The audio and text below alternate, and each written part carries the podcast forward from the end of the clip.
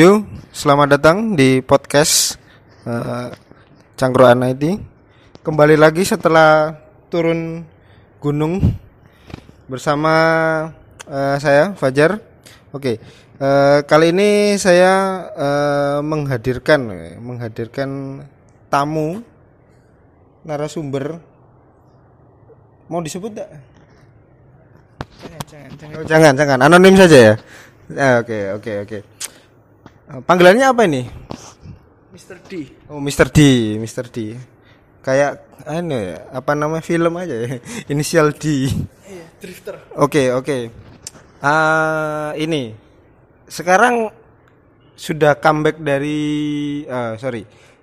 Pekerjaannya sekarang sudah berapa lama? Udah dua bulan, hampir dua bulan. Dua bulan. Oke.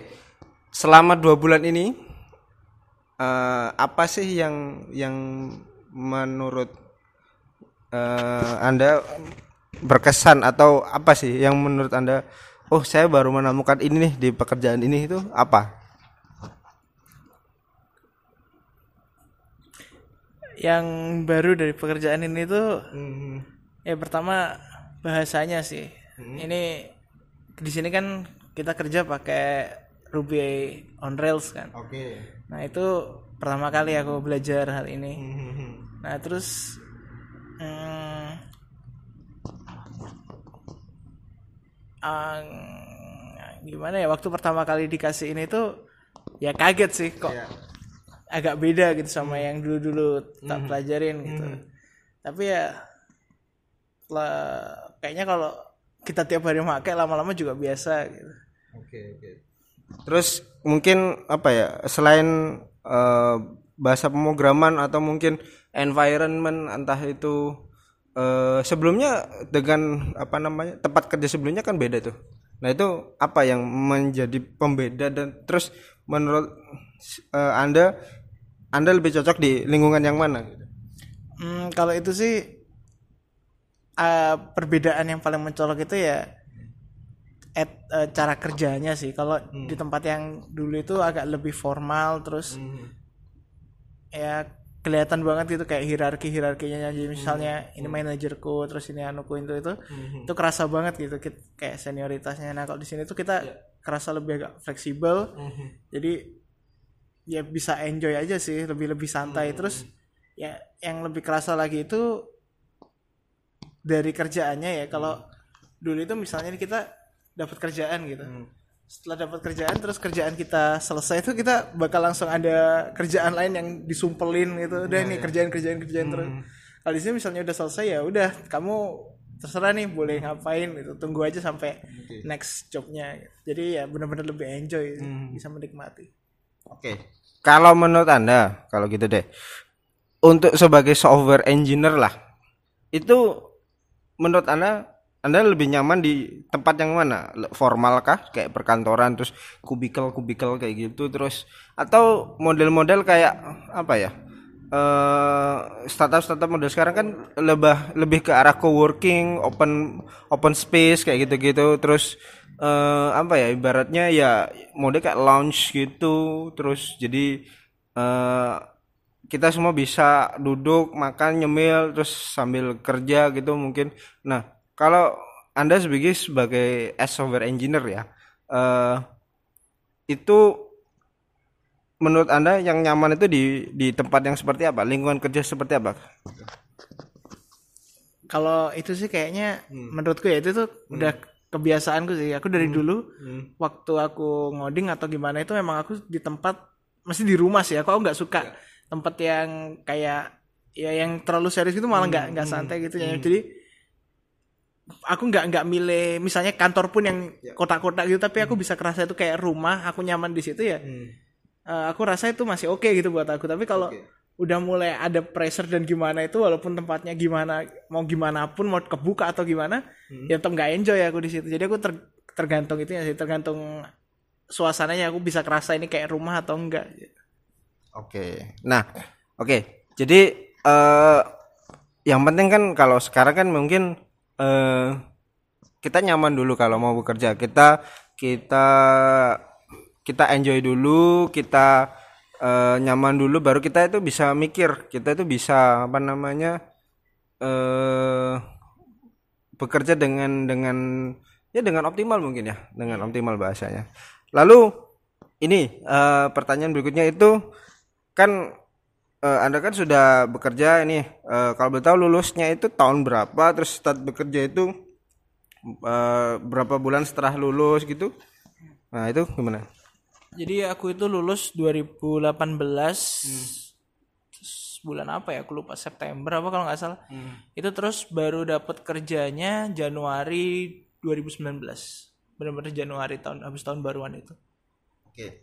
Nah, setelah Anda lulus masuk ke dunia kerja gitu eh apa Anda merasa ilmu yang didapatkan waktu kuliah itu cukup atau bisa buat bekal enggak atau malah kok misalnya ya eh, Anda misalnya di di kuliahan tuh belajar ABCD ternyata di lingkungan kerja itu di EF gitu. Jadi eh, ada perbedaan margin yang yang yang sangat besar gitu. Nah, menurut Anda gimana? Kalau dari apa ya namanya? Kalau dari ilmu yang ku dapat dari kuliah ya itu em, gimana ya? Itu emang ada beberapa hal yang aku dapat dari kuliah itu gak aku pakai lagi, tapi juga ada beberapa yang beberapa yang aku pakai dan pastinya di kerjaan itu kita nggak bisa 100% kita pasti ilmu yang kita dapat dari kuliah itu kepake eh, apa kita dapat gitu. Jadi ya kita pasti mau nggak mau pasti belajar lagi sih. Cuma hmm, ngebantu sih kalau bener-bener paham apa yang kita dapat dari kuliah itu ngebantu banget. Oke. Jadi eh, bisa dibilang sedikit banyak memberi memberi bekal ya berarti ya. Oke. Nah, lalu kalau misalnya nih eh misalnya di di di kuliahan ternyata mungkin worst case-nya itu eh, ilmu yang dipakai itu di kerjaan itu sedikit gitu. Nah, terus jadi si si anak ini harus eh, cepat belajar gitu. Nah, gitu tuh memang apa ya? Kalau bisa dibilang anaknya itu sudah harus siap menerima itu atau ya udah gitu apa namanya harus di-prepare sejak dulu-dulu atau gimana? Menurut Kalau itu sih tergantung anaknya juga ya. Kalau anaknya terlalu idealis gitu ya, idealis maksudku. Aku cuma pengen kerja di tempat yang memang passionku dan apa yang ilmu aku dapat gitu ya bisa sebenarnya. Cuma kan kadang-kadang ada juga pressure dari faktor eh, misalnya orang tua maksa "Terus kamu kerja di mana aja? Terus penting kamu kerja dulu ntar kamu pasti dapat ilmunya dapat yang baru yang baru. Ya ya itu memang risiko sih itu kan risiko pekerjaan kan. Tergantung juga kamu memang anaknya sendiri pingin dia idealis atau enggak. Pengen soalnya kayak dulu aku waktu itu sempet interview di suatu tempat terus eh, di waktu offering itu dia bilang gini kamu rela gak kamu ninggalin ngodingmu? gitu.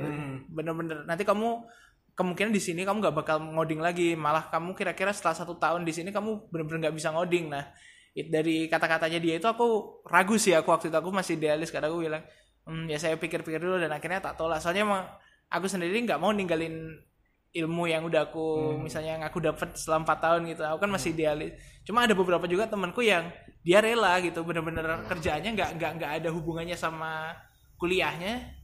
Dia dia ada yang kayak gitu. Ya pasti dia bakal itu sih bakal nggak tahu bisa bisa cepet adaptasi atau enggak baik lagi itu pilihan anaknya.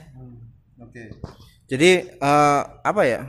Mungkin memang kalau misalnya kalau anak baru lulus biasanya memang somehow ya mungkin eh, karena faktor usia juga pengalaman juga itu masih idealis. Dan menurut saya itu juga pun wajar jadi saya juga dulu mengalami hal itu. Tapi nanti mungkin seiring perjalanan waktu nanti pasti akan ya ketemu ketemu apa ya ketemu bukan passion eh, lebih ke arah ketemu takdirnya mungkin ya. Jadi dia akan bersikeras untuk menekuni apa yang menjadi idealismenya di waktu muda atau dia akan menyerah atau mungkin bukan menyerah ya bisa dibilang ya menerima takdir dari hidupnya. Kalau dia tuh bukan di situ ladangnya gitu gitu. Jadi yang kasihan itu malah menurut saya itu eh, beberapa orang yang masih menyangkal kalau takdirnya itu bukan di situ gitu. Jadi apa ya eh, bisa dibilang dia mungkin bakatnya mungkin bukan di sebagai software engineer, mungkin dia sebagai eh, hal lain gitu mungkin ya. Jadi eh, misalnya di bid- bidang lain di eh, tempat lain, tetapi dia tetap memaksakan di di di tempat itu gitu. Tapi akhirnya jadi ya ya karirnya itu ya sudah di situ-situ aja gitu.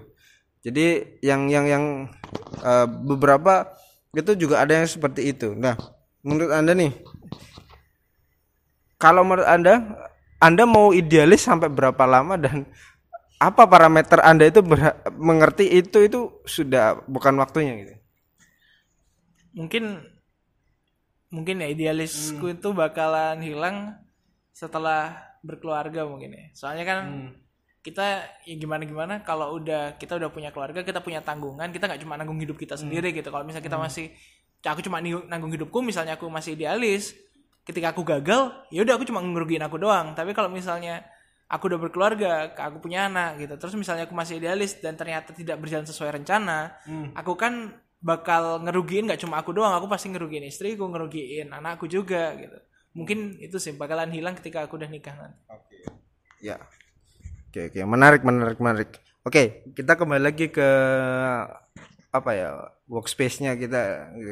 Nah, Anda dari tempat kerja sebelumnya dan tempat kerja yang sekarang itu kan pasti mengalami perbedaan eh, lingkungan ya, environment entah itu dengan atasan, entah itu dengan teman kerja kantor Anda gitu. Nah, biasanya yang menurut Anda eh, membuat anda betah ya selain gaji ya kita nggak nggak usah bahas itu apa faktor-faktor lain di luar gaji? Misalnya oh apakah temennya yang eh, teman kerja kantornya yang satu satu apa ya satu ide atau satu wawasan gitu.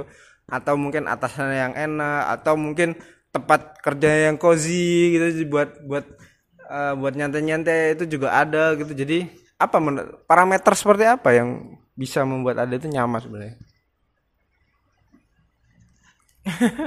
Kalau nyaman ya? A- aku sebenarnya itu ya gimana ya? Kalau kalau misalnya aku ditaruh di suatu tempat yang nggak nyaman itu ya aku pasti tetap kadang terima sih. Selama oh ini berarti. Jadi yang membuatku nggak nyaman tuh ketika orang lain itu nggak main his own business or her business tapi dia udah mulai ikut colek-colek masalahku juga gitu kayak eh ya gitulah. Pokoknya kalau begitu mereka udah mulai mengganggu personal spaceku itu baru aku mungkin mungkin gak nyaman. Soalnya aku sampai selam, sam- ya aku kan udah nyoba ya tiga sekitar tiga lah sekitar tiga tempat kerja itu ya masih nyaman aja soalnya. Belum belum belum sampai kayak gitu. Tapi kemungkinan yang bisa membuatku mulai nggak nyaman tuh ketika orang udah mulai masuk ke personal spaceku gitu. Oke. Oke, menarik, menarik. Jadi eh, bisa dibilang eh, tidak ingin ya masukin kehidupan pribadi mungkin ya seperti itu. Oke. Oke. Lalu pertanyaan selanjutnya kenapa kalau gitu ya? Apakah eh, apakah itu menjadi alasan salah satu alasan mungkin Anda resign dari tempat sebelumnya terus apakah mungkin ada ya mungkin ada parameter baru di luar di luar salary ya, di luar salary gitu? Oh enggak sih, kalau kalau sebenarnya tempat kerjaku yang kemarin itu juga enak banget sih, enak.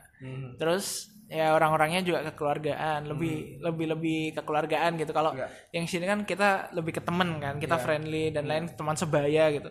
Kalau yang dulu itu rata kayak aku malah ngerasa kayak eh, bos-bosku itu kayak bapak bapakku sendiri gitu malah.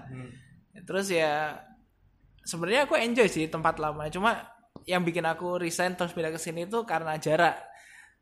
Aku kan asli semua orang tahu keluarga aku semua di Jawa Timur kan. Nah, dulu kan aku di Jawa Barat itu ya itu agak nggak enak aja.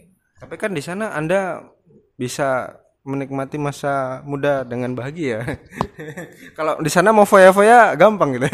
Kata siapa? Aku aku aku foya-foya kok aku di kamar, aku bisa beli game, main game, tidur itu udah sangat senang aku. Jadi sama aja mau aku di sini atau di sana.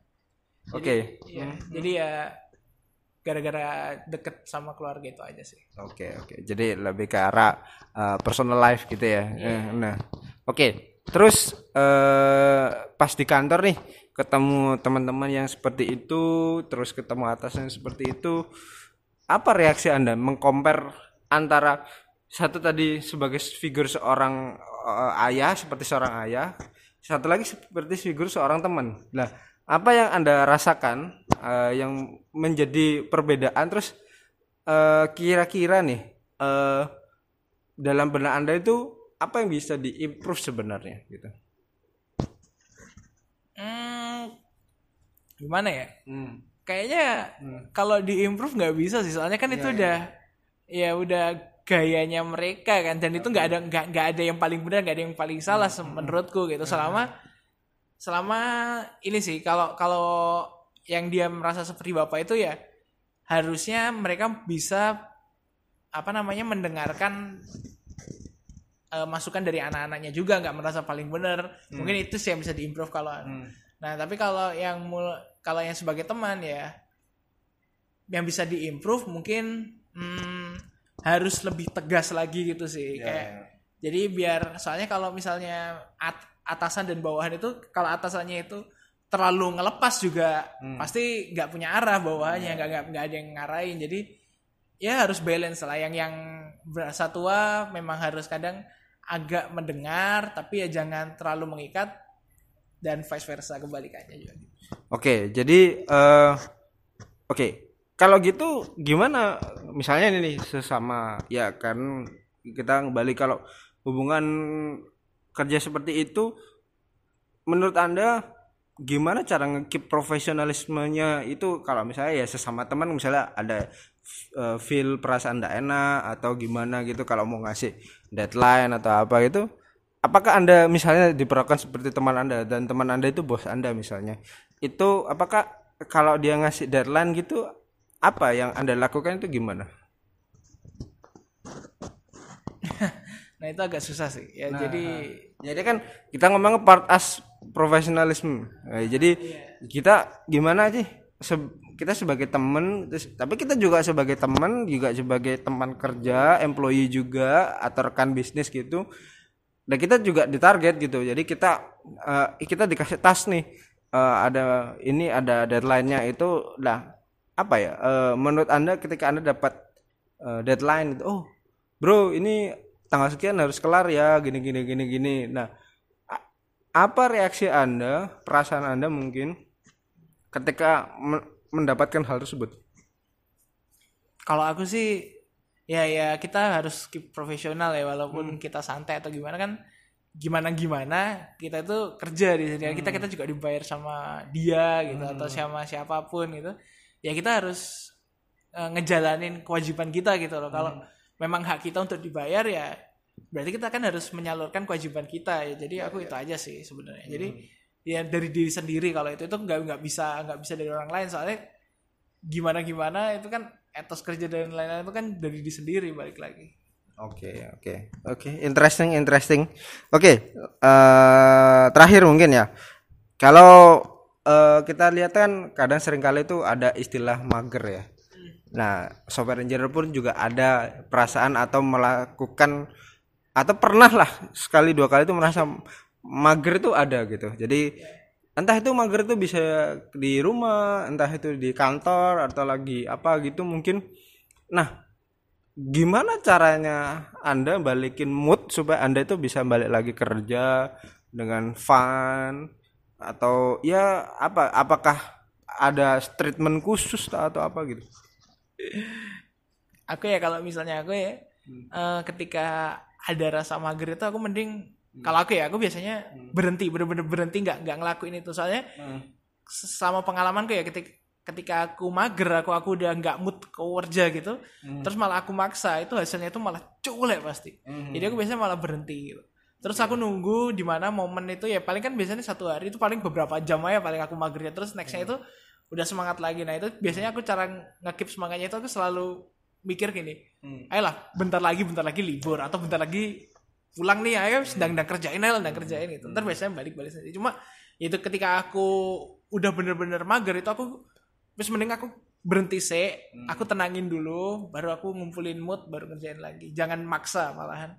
Soalnya ntar kalau maksa itu malah udah kerjaannya nggak bagus terus makin lama malah waktu yang dibutuhin buat ngerjain itu dan mood kita pasti nggak mungkin balik itu waktu kita tertekan kan kita nggak mungkin tau-tau balik gitu kan. jadi gitu sih aku Oke, oke.